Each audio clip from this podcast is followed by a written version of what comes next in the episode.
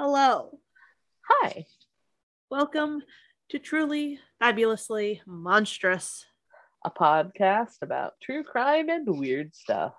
I am half of your host, only half of your host, Hattie James. I am the other half of your host, and I am Ace. Hi, Ace. Hi, Hattie. I just realized when I said only half, that sounded like I am the only half. No, I am only half. I am just one half. And between the two of us, we make one functioning human being. yes. Like I think you're better at like taking meds and drinking water and doing that stuff. Um I am better at I don't know birthing children. if by better at drinking water you mean I compulsively drink so much water that I wake up like four times a night to pee, yes. You drink enough water for both of us. I don't drink I have this giant thing, and the only reason listeners, you can't see what I'm holding up. I'm holding up like a 48 ounce Bubba thermal mug yeah. with a straw. And the only reason I'll drink from this is A, it's thermal, so it stays super cold. B, it has a straw because I won't I'm I'm a child and will not drink unless it has a straw. And C, this has like probably a quarter of a container of Mio in it. See, I at this point, I think it's just because my parents like conditioned me to just drink like plain water when I was young enough. That because my dad's a dentist, things with excess sugar we really didn't have in the house. So like, I never drank a lot of soda as a kid. That was always like a treat when we went somewhere. I may have, I may have a sody pop.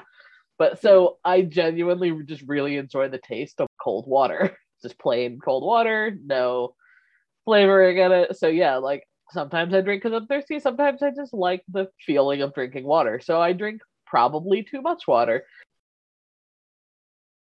So, Ace, last time you told us the wonderful story of Oscar the turtle. And he's my new favorite cryptid. I love him so much. He's such a good turtle boy a good, very big turtle lad. I love him. A nice, warm-hearted, haha, the idiot asshole humans did not win story. Uh, so that means today is my turn for a crime. And Tell me a crime, Hattie.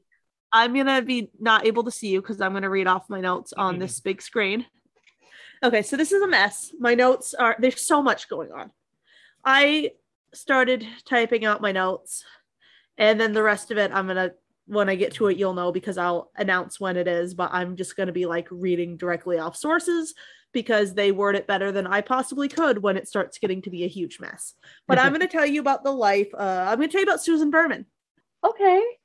Susan Berman was born in Minneapolis, Minnesota on May 18th, 1945, to Betty Ewald, or Ewald, E W A L D, uh, a traveling dancer who used the stage name of Gladys Evans and of David Berman, who was a mobster with ties to the mafia in Iowa, Minnesota, New York, and Las Vegas. So, a little bit about David Berman. He kind of was first like a just like a, a footman type mobster. He went to to jail a few times. He was kind of the henchman for uh, Bugsy Siegel. Oh, uh, okay. and he kind of took not literal bullets, but like he mm. took jail time for Bugsy. Susan Berman eventually uh, was talking about it once and said that once when he got a Sing Sing, Bugsy was a sent and a, a couple other high up mobsters were like, name where you want to control and name your price. And he's like, I want like unlimited ability to travel to and from Minnesota, and I'll take the racketeering in Las Vegas. And because of that, he pioneered the casino and hotel industry industry along with Bugsy Siegel, who owned the Flamingo Hotel. That's and right, when Bugsy yeah. Was murdered, he was called Davy. Davy Berman uh, took over the owning and operation of the Flamingo Hotel. So very interesting character. That's a, yes. that's a, some intense background. yeah. And so she was born in Minneapolis, but her father's business ventures, quote unquote business ventures, his racketeering. yeah, because this is the the 30s and 40s. Gambling wasn't legal yet. So this was right. all illegal. I mean, police were paid off, but um oh, that, that's how it goes. It was still a, a mob owned racketeering business. But she grew up in Las Vegas where the Flamingo Hotel was. And one documentary I watched called her the Eloise of the Flamingo. You know, remember like the Eloise stories Eloise at the Plaza? Yes. Yeah so she kind of really grew up around the racketeering and gambling. She'd like walk into the casino after school one day, and all the dancers would be like, Oh, hi, Susan. And everyone treated her like a princess. She was a mafia princess. So she ended up residing in Hollywood for her like adolescence and went to school with uh, the likes of Liza Minnelli, which I thought was awesome. Holy shit. yeah. Unfortunately, and this is sad, when she was 12 years old, uh, David Berman, her father, died of a heart attack during surgery, a death she went on to her Oh. grave believing was a suspicious. Like that, she didn't think that he actually died of a heart attack. She thinks somebody killed him during the surgery. And then about a year later, so she's still 12, 13 years old, her mother died in a presumed No. suicide of a drug overdose. Susan also went to her grave thinking this was suspicious as well. That's so But- Yeah. Um, but despite being an orphan, she she prospered. She graduated high school and then she attended UCLA. And she graduated in 1967 with her Bachelor of Arts. It was here that she met her close friend Bobby, who I'll talk about a little bit later. In uh, 1969, she earned her Master of Arts in Journalism from UC Berkeley. She published her first book in 1971, a college guide called The Underground Guide to the College of Your Choice. And it was Huh. followed by a very successful memoir called Easy Street, in which she detailed her life growing up as the daughter of a mobster. Uh, she even got like a deal to have this turned into a movie, but the movie never happened. But she sold the rights for somebody to turn it into a movie, made money off that, did interviews. She wrote several more memoirs after this. She wrote more novels. She was just a very accomplished writer. And she eventually moved to San Francisco and worked for various sources of media. She wrote for the San Francisco Examiner, the City Magazine, the New York Magazine, Cosmopolitan, Family Circle. She also wrote for some television stations, like she was a writer on The People Show on CBS and the Westinghouse Evening Show on KPIX TV. Oh my That's god. just- Yeah. Uh, On top of ha- yeah, and on top of having a very successful career, she received steady and gradual payments from the mafia based on her father's interest in the casinos, and these payments totaled by the end of her life about 4.3 million dollars so she was doing okay for herself. Like, for a while. Yeah. all right. Uh, she eventually settled in Los Angeles and she married uh, Christopher Margiles in June of 1984.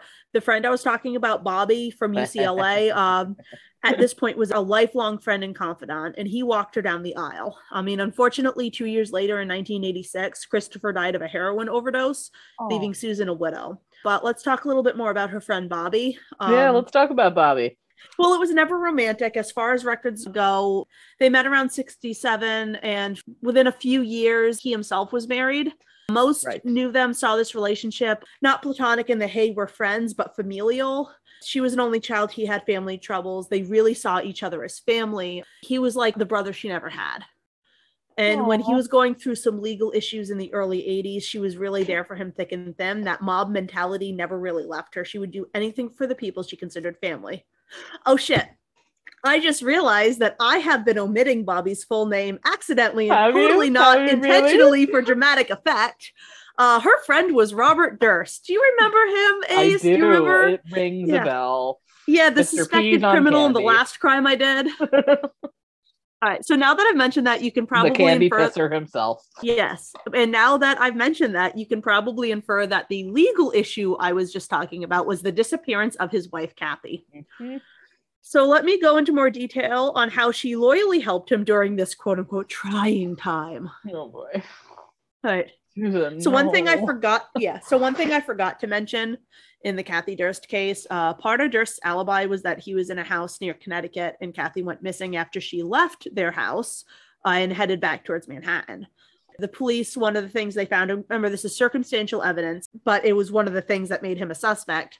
He had made a collect call the day he claimed to be in Connecticut from Ship Bottom, which you probably know where Ship Bottom is, but for I those who do. don't know, it is a town by the Atlantic coast and also very close to the Pine Barrens in cen- Uh-huh. about central Jersey.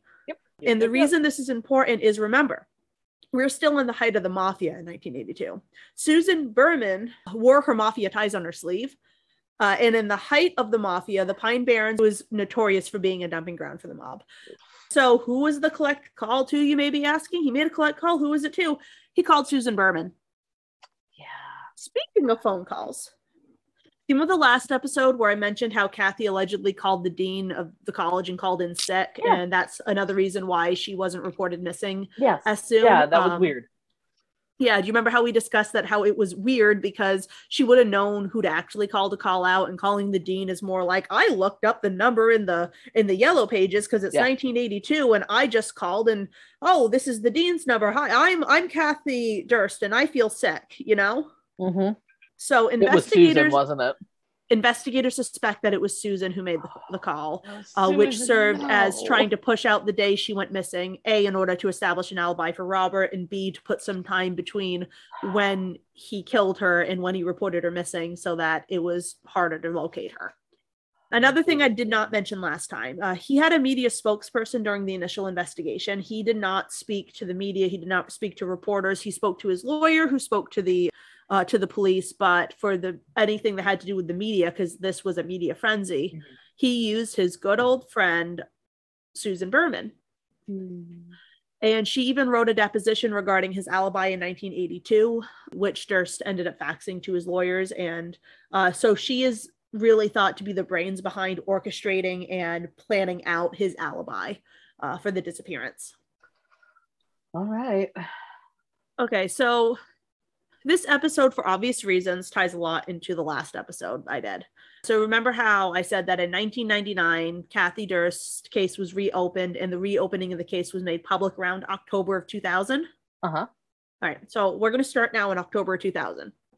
Okay. Uh, Susan Berman, upon the announcement that the case was reopened, was urged to talk to investigators. Some sources state that Susan Berman was willing to talk to investigators about the disappearance. Whether this was to continue to help him not get charged with anything or to spill the beans on his potential role in her disappearance is speculative, but I'm going to lay out some just some information point blank that I found with my various sources. So, first, at the time, from about October to mid November of 2000, two large payments totaling $50,000 were given to Susan from Robert Durst. And on November 5th, 2000, she wrote to him thanking him for the payments and expressing her wishes that this would not impede their relationship. I should note that despite getting millions from the mafia and having a successful career, a lot of sources state that by 2000, uh, Susan Berman was struggling financially. There was even one documentary that mentioned that she would buy a chicken, like a whole chicken, and make that one chicken stretch two weeks. Like that's the kind of financially struggling she was in at this point. Oh. It's widely thought from all the sources I can see that this money was Susan calling up Robert and asking for the money. And I haven't seen much outside of speculation to suggest that this 50,000 was him trying to shut her up and be like, "Hey, they reopened the case, here's money," like bribing. However, since the case into his wife's disappearance was now publicly reopened, there has been speculation as to what Susan could have possibly said to him if she knew something that would implicate Robert in order to maybe convince him to help her financially. Right. So okay. I'm not saying that she was blackmailing him, but the possibility is is there. You can't say So she by was December- blackmailing him. You can't say she was not blackmailing him either. Yeah. So by December 2000, some sources state that she either had interviews set up with the New York Times and the NYPD, or she was telling friends that she did. Basically, it looked like she was ready to talk. Right. Right. And her friend Kim Lankford said that she had told her that she had information that would, and I quote, blow the top off things. oh boy. Yeah. That's if if true, that's not the kind of thing you want to spread around. Yeah. Well, probably not, because December 24th, 2000, Susan Berman's neighbors heard and saw her three fox terriers running loose on the lawn. And Susan would never let her dogs loose. She was very much a, you know, my dogs are going to be on leashes when they're outside or they're going to Yeah. be with me. Otherwise, they're inside. So, knowing this, because this was suspicious, uh, they called the cops. And the cops arrived at the house to find her body lying on the floor. She had been shot in the back of the head. Oh my god. Uh, there was no sign of forced entry, no valuables were taken, and her purse with her ID and money were still on the counter. Two things to note here. Anyone who knew Susan knew that she was a very paranoid person. She was very worried about her safety. I mean, she lived in New York, she lived in Los Angeles, she lived in San Francisco. She was literally, she had ties to the mafia. Yes. Uh, she never left her door unlocked. She never invited anyone in that she didn't know. And the second thing to know, Smart. going off of that, she was shot in the back of the head, meaning her back was turned to the assailant. So she must have trusted him. There was no sign of a struggle. So Yeah. she turned her back on whoever was in her house unassuming, trusting them, and they pulled out a gun and they shot her. They there's no evidence that somebody broke in and like forced her to the ground and did a good old fashioned execution. It was very much like all the evidence pointed to she let, willingly let the person in. She knew them. She trusted them. So a few days later, a letter postmarked December 23rd arrived at the LAPD that read cadaver with Susan's address. And this would later go on to be called the cadaver note. So, after some investigating, her connection to Durst was found, and the following theory was positive. One, Durst killed his wife. Two, Susan helped him cover up the crime. Three, the case into the disappearance of his wife reopened, meaning four, Durst panicked and decided to clear up loose ends. And five, Durst, in order to tie up these loose ends and protect the truth of his wife's disappearance, kills the only person who knew the whole truth, Susan Berman. Unfortunately, Durst had a really good legal team. And on top of that, he had a tendency to just disappear. He had aliases, he had houses and properties all over the country. He had just money he could take out of his trust in, in cold hard cash so that he could disappear and pay people in like money orders. They did end up catching up to him in 2005, but in a deposition, he alleged that Susan had told him October 2000 the LAPD wished to talk to her about Kathy's disappearance. This was never confirmed. I couldn't find the deposition to find out what else he said, but I do know that the case against him started out weak. With the exception of the connection to Kathy's disappearance, there was no physical evidence that he was at her house anytime during the crime. Furthermore, his alibi is that he was nowhere near LA when Berman was killed. In fact, there is evidence that he was in hiding once the Kathy Durst case reopened. Uh, he kind of he disguised himself as a woman in Galveston, Texas. Um, I remember this. Yeah, I yeah, and he, so there's hard evidence that he was in Texas. However, his credit card history puts him on a journey from Eureka, California to San Francisco the days leading up to Berman's death. And the day that they were able to determine Susan Berman was killed, he actually rented a car in San Francisco. And again, with his credit card purchases, they were able to determine that he was actually in the LA area that day.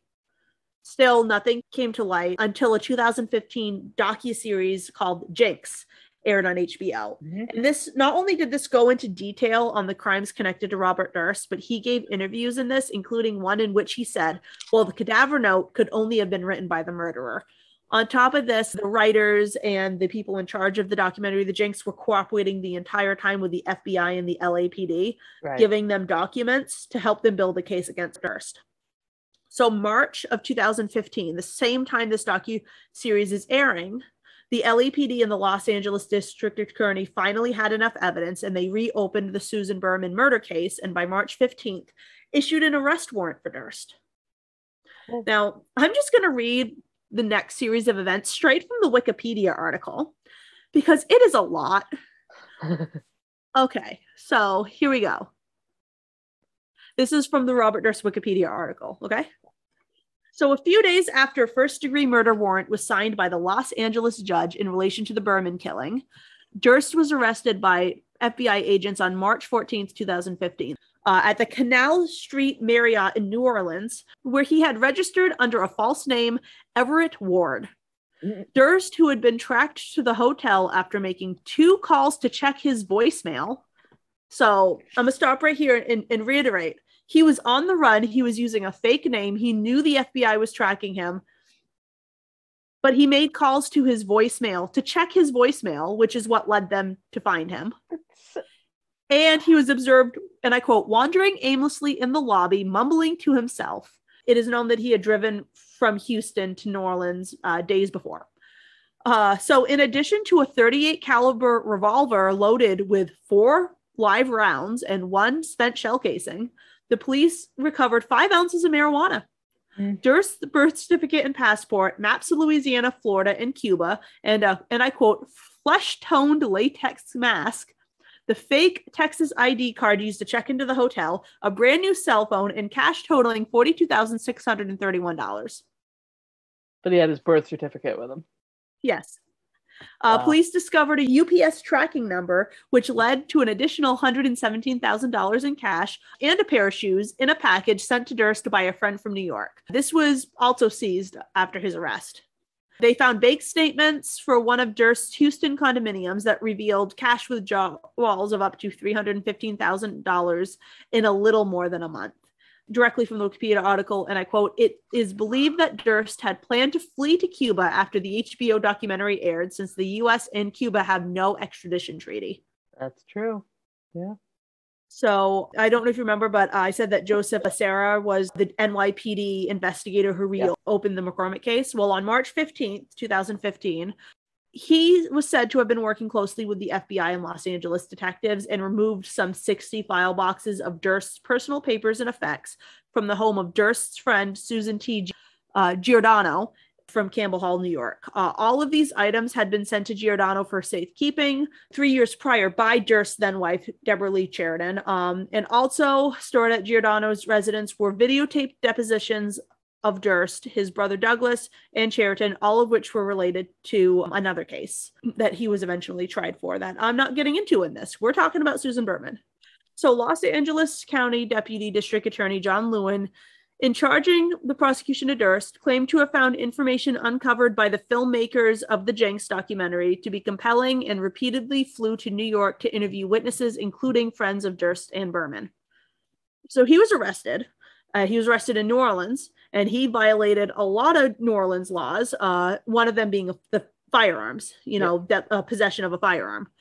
So, March 16th, 2015, uh, defense attorney Dick DeGuerin advised court authorities in New Orleans that his client had waived extradition and would voluntarily return to California. But later that same day, the Louisiana State Police filed charges against Durst for being a felon in possession of a firearm. Uh, and for possession of a firearm with controlled substances, which forestalled this uh, extradition back to California.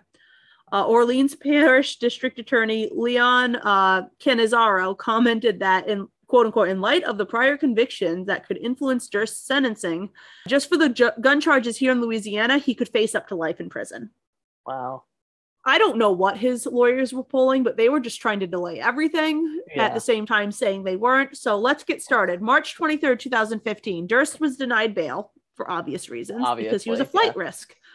In an effort to hasten his extradition and avoid a protracted Louisiana court battle, DeGuerin raised questions about the validity of the New Orleans arrest and the hotel room search, pointing out that a local judge did not issue the warrant until hours after his client was detained. Uh, while communication with the LAPD and conducting inventory of Durst's hotel room and possessions, the and I quote, the FBI held him there incommunicado for almost eight hours. Uh, and during this time, he says that his client Durst was questioned extensively by the LA prosecutors and detective without a lawyer present on the morning after his arrest. So, Durst's attorney charged that Louisiana's prosecutors engaged in misguided attempts to conceal facts from the court. They were pretty much trying to say that there was a misguided attempt to conceal facts from the court, the defendant, and the public. So now we're into uh, April 8th. Right so Durst was formally indicted in Louisiana by a grand jury for the weapons charges. Later that month, Durst's lawyers requested that more than $161,000 seized by the authorities during their search be returned, saying that the cash is not needed as evidence, is not contraband, and is not subject to forfeiture. I took this to mean that at this point, they're just using everything in, that they can to delay. Delay. Yeah. After negotiations with his defense team, Louisiana money. He won't do anything weird with it. yeah. Uh, so after negotiations, uh, Louisiana authorities ultimately dropped the weapons charge against Durst April 23rd, 2015, and his trial on the federal weapons charge was scheduled for September 21st, 2015. Uh, DeGuerin confirmed rumors that Durst was in poor health, stating that he suffered from hydrocephalus, and had a stent put into his skull two years before, as well as uh, spinal surgery and cancerous mass removed from his esophagus. It's at this point where we're going to start seeing them using his health to right. delay things. So, Durst attorneys requested a later date for the federal weapons charge trial, saying they needed more time to prepare, and it was rescheduled to January 11th, 2016. On November 16, 2015, a New Orleans federal judge ordered Durst be rearraigned on the weapons charges and scheduled a hearing for December 17th. When asked, Durst's attorney said that Durst did not kill Berman and that he wanted to resolve the other charges to expedite Durst's extradition to Los Angeles. Doesn't seem like they're really trying to resolve the other charges, though. On December 16, 2015, prosecutors and defense attorney told Berrigan in a joint motion that scheduling conflicts ruled out all dates before January 11th, so they could not meet for that weapons charge on December 17th. It had to be after January 11th. Oh, well, then. So it was rescheduled for February 3rd. And Durst changed his plea, plea to guilty on the federal gun charge and received an 85 month prison sentence. Uh, and for those who are absolutely bad at math, like me, that is a seven year prison sentence. Well, he's at this point old with health issues.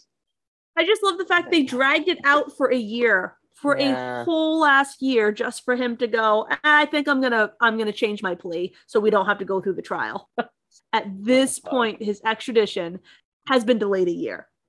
But the trial against Durst for the charge of murdering uh, Susan Berman was scheduled to begin in Los Angeles after he was arraigned in California, but his transfer was delayed uh, due to, and I quote, a serious surgery.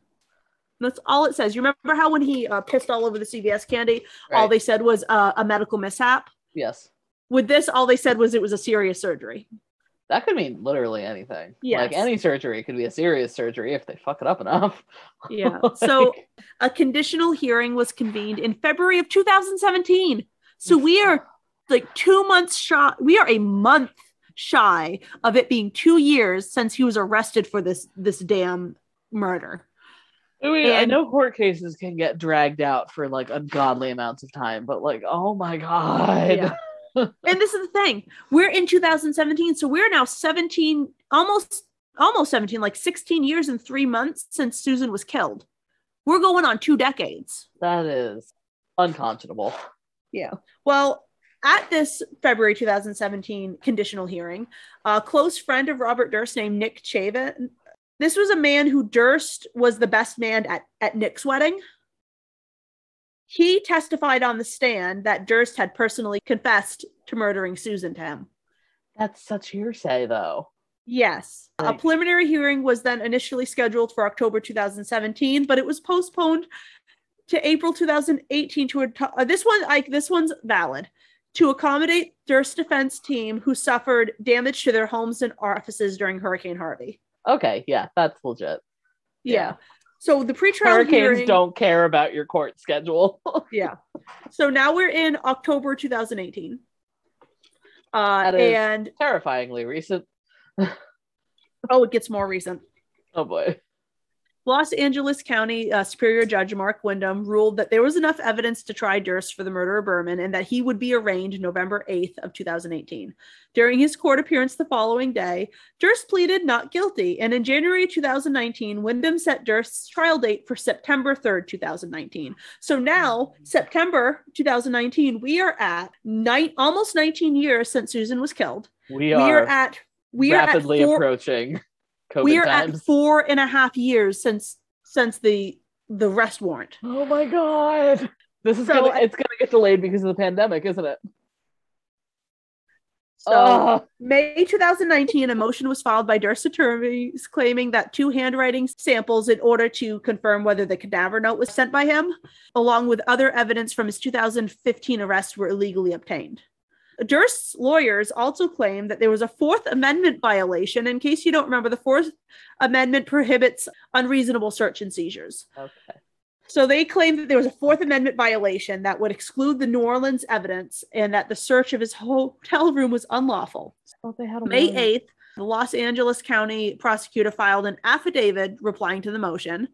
And they charged that Durst was creating an elaborate conspiracy theory, and I quote, between the producers of the HBO documentary, law enforcement officers, and the Los Angeles County District Attorney's Office to make Durst incriminate himself and to time his arrest to maximize media attention and ratings. However, the defendant completely fails to acknowledge that most relevant fact leading to his arrest and the subsequent search of his hotel room and damning interview law enforcement was on notice that the defendant was actively preparing to flee the country right after crucial evidence uh, connecting him to Susan Berman's murder was widely publicized on national television. Oh So they were saying like he was trying to say that the media is against me, the media is against me, that's why you're doing goes all this. the way to the top. Yeah, but that but then the the prosecutor saying, but that's not the case because as soon as this evidence came to light, he was trying to go to Cuba. Right. Yeah. Uh, so May 17th, 2019, Windham granted Durst's defense team a four-month postponement of his murder trial. The delay was granted after the defense lawyer raised concerns about the volume of evidence in the case and that the case conflicts with attorney schedules. So September 3rd, 2019. Uh, so now we are at when the, the trial was supposed to start. The judge uh, rejected an attempt by the defense attorneys for Durst to strip the producers of the Jinx of protection under the California journalist shield law by having them declared as, and I quote, government agents. So again, just they're trying to delay things. They're trying to take evidence and throw it out the window. So additional evidential hearings were held in December 2019 regarding the admissibility of the statements uh, that Durst made in March 2015, just after his arrest.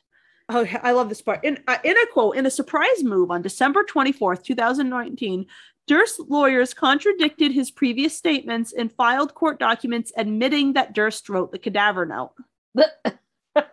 they were just gonna slip that in there. Hope nobody noticed.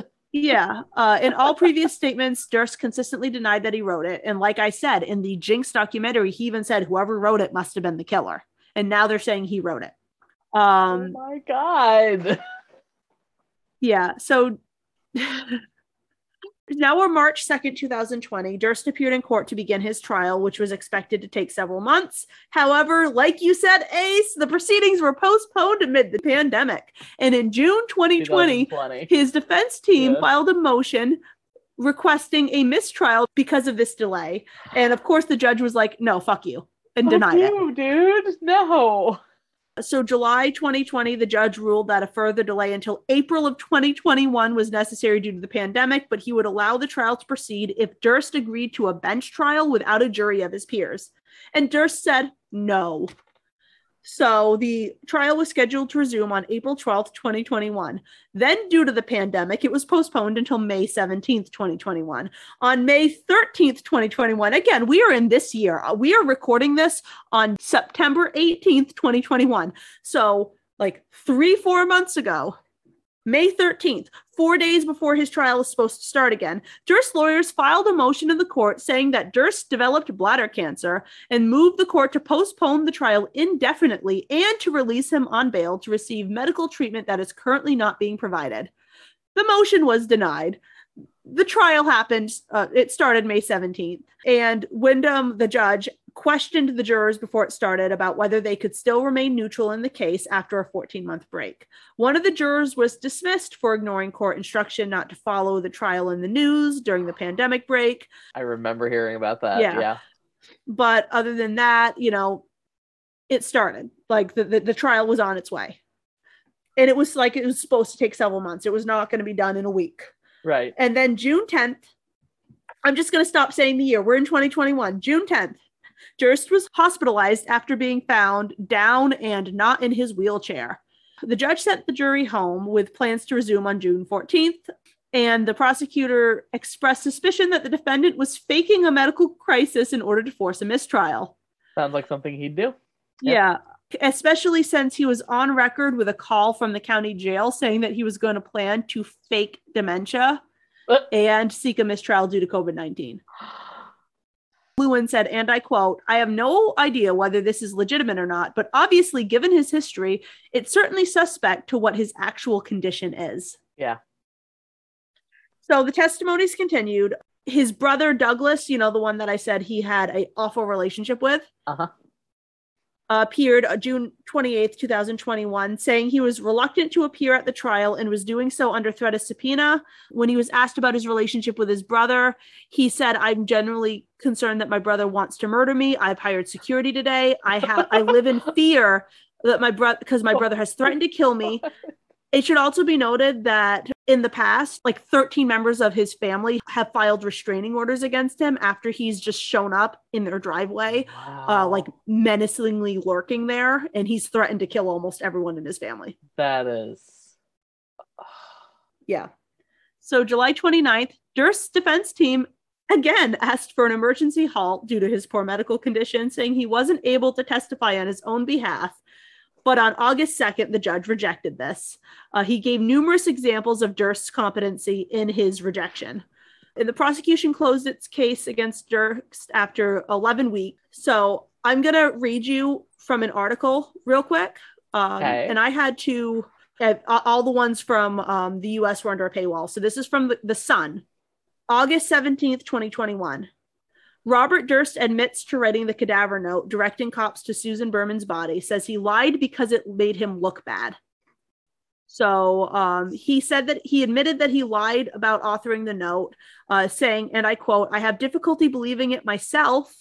It's very difficult to believe, to accept that I wrote the letter and that I did not kill Susan Berman, even though I wrote the letter. He said that he, what happened was he planned to have a quote unquote staycation with Susan for the holidays and that he had a key to her apartment and that he walked in on the 23rd expecting to you know have a great month long staycation with his bestie and found her dead panicked left her there. He said that he called on a payphone to 911 dispatch but when they said 911 what's your emergency? He realized that his voice would be recognizable. He was scared. He hung up and he decided instead that he was just going to write cadaver in the address so that the cops would find her.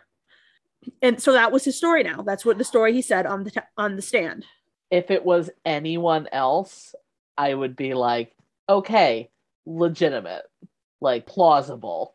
But since it's him, yeah no. Bullshit. Yeah. Call bullshit. I call bullshit. Bullshit, bullshit, right. bullshit. And the defense opened uh, with extensive testimony of false memories. They had an expert named Dr. Elizabeth Loftus who questioned the decades recollection of prosecution witnesses. Um, you know, talking about false memories and how Right. memories can change over time and shift due to media and your own perspectives as you grow. Durst was expected to testify, like I said, on his own behalf. Um, but there was a positive COVID test related to his legal team. When he did put, take the stand for 14 days, he also admitted to lying all under oath during another trial, um, which I will get into.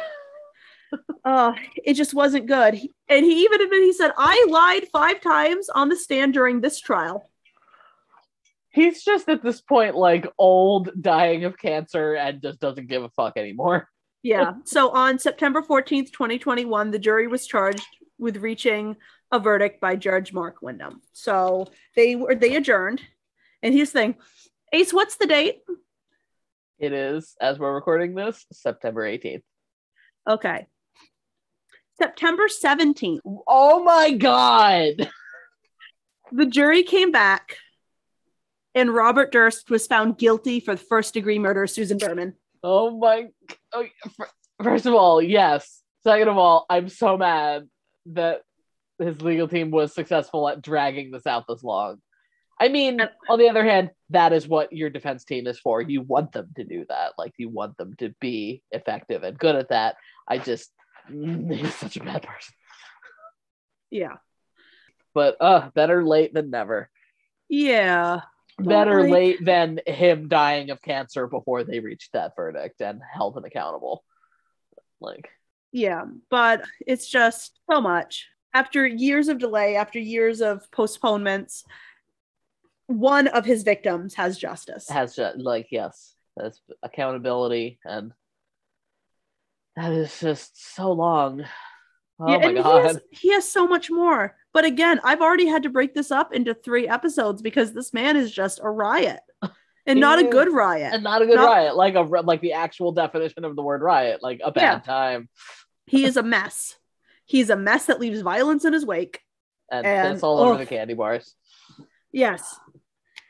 And oh, there's so much more, and I can't cover it. I'm not going to cover it. I refuse. So, yes, that is the story of the murder of Susan Berman. oh gosh Still a sad ending, but a happier ending than Durst's wife ever got Yeah. because justice was found. right i'm gonna have to seek out some of her books though she sounds like she had a excellent past to write about so gonna have to go find some of her books and read them she sounds like she was a great writer so Yeah. All right. But- so da da da da da da. Uh, my sources obviously Wikipedia.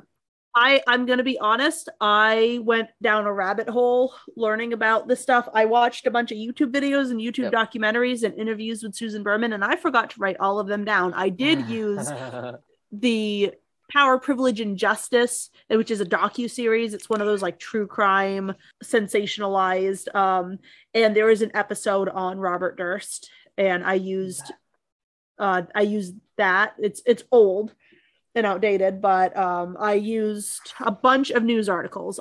Including but not limited to People magazines. These are all from yesterday. Robert Durst found guilty of murdering best friend Susan Berman to cover up wife's disappearance. Yahoo News. Robert Durst convicted of murdering his friend Susan Berman. Uh, we are now at the New York Daily News, posted uh, September 17th. Robert Durst convicted of murder in 2000, killing a Susan Berman. CBS News, same day. Robert Durst found guilty of killing best friend Susan Berman. Los Angeles Times from March 9th, 2015. Defense attorney reopening inquiry into the death of the Jinxes, Susan Berman report says. The Guardian posted, Where's your date? Oh, yesterday. Real heir Robert Durst found guilty of murdering his friend Susan Berman. NBC News yesterday. Robert Durst found guilty of murdering close friend Susan Berman in 2000. I looked up Susan Berman cadaver note in order to read the note itself. Um, so I literally just found a Google image of it, which is from the Washington Post on the Jinx finale recap, everything that led to Robert Durst saying, What did I do? I killed them all, of course. Which, by the way, I will mention the J- the people who like did the editing for the Jinx Yeah. admitted that they cut and pasted and edited. yeah, I figured that had to be too good to be true when they dropped that on on Yeah. that special. They're like, he admitted to it in the bathroom. Like, did he though? Did Yeah. he? August 17th, 2021, The Sun, note bombshell. Robert Durst admits writing cadaver note directing cops to Susan Berman's body and said he lied because it made him look bad. So, yeah, those are my sources. It's not as put together as anything you do because it was literally too much information. I'm sorry that I spent like 15 minutes reading off the Wikipedia, but I wasn't going to essentially transcribe that timeline down, and Wikipedia Yeah. succinct it pretty well. Yeah, ah, You did a great job. That was ah, that was intense. Yeah. Like, So is Robert Durst. yeah, yeah. and there's more. There's so Like, much on this There's man. so much There's- more about him. How many times did I say that other crime that I'm not going to talk about today? A There's lot. another crime associated with this motherfucker. Yeah. And yet, Oh. because of the first like episode that you did on him, like the first thing that pops into like I know all of this stuff about him, like all these crimes that he did, and all like the wild stuff and like the uh like the time he got like arrested for shoplifting like a sandwich and a band-aid, like all the weird stuff that he's done and the crimes he's been accused of. And now the first thing that's gonna pop in my head forever and always when I hear the name Robert Durst is that time he pissed on all that candy. Yeah, yeah, I'm like, oh, candy pisser himself, Robert Durst. but yeah, um, he's a fucking trip. He is, yeah, he's a, a fucking And he's trip and a piece of trash. He's just. I don't want to use the term insane. Like who gets on the stand for 14 days and admits to lying on the stand during those 14 days. Yeah, that's I definitely I lied in this trial. There's like 20 screws loose. Yeah, like I know in the 50s he was possibly diagnosed with schizophrenia and like personality and he has actual mental illness but when you're 78 years old and that diagnosis was given to you mm, 68 years ago like you, you you- have time to get in the you ha- and you have all the money he did you have the time to get the help I was gonna say, and like, I I don't think I've like read anywhere that he. Well, and I mean, they may not go into it, but like, did he actively seek treatment for these things? No. I don't think he did. out of all the research I did, the only time he saw therapy is when his father put him in sibling rivalry therapy with with Douglas, and when he And that wasn't said even therapy he thought sought out. That was that that was called um, sibling rivalry counseling or civil Yeah. rivalry therapy or something like that. And it was just a psychiatrist who was like, yeah, he has severe personality decomposition. He possibly has schizophrenia. Um, and his dad was like, cool, and that's it. And he never saw Noted. I- the all I could find when it came to like things, and this is not therapy. The, anytime I searched for anything that wasn't related to his crimes, all I got was he smoked weed and snorted cocaine. That's not therapy, and uh, you're not. You shouldn't combine those two. I know we've said that before. No, Don't he also- combine those two. He also beat his wife, so he That's was not doing not therapy. therapy. No, It's he crime. Yeah, it's he was not seeking therapy. He was doing the the absolute opposite. opposite that. of what he Yeah. needed to do. I don't know.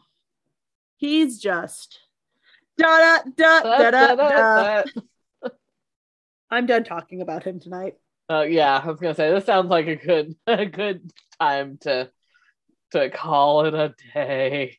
This has And- been such a mess. I'm gonna have fun editing this, especially when I'm tripping over my words trying to read the Wikipedia article for his absolute nightmare of a case proceedings.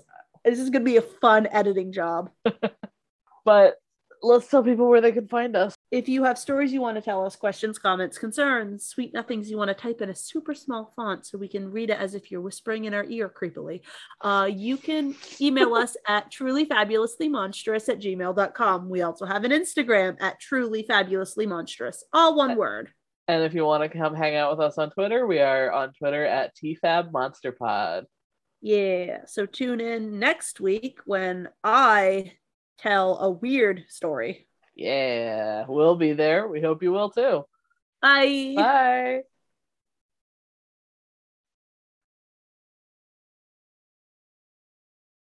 Bye. We'll be there. We hope you will too. Bye. Bye.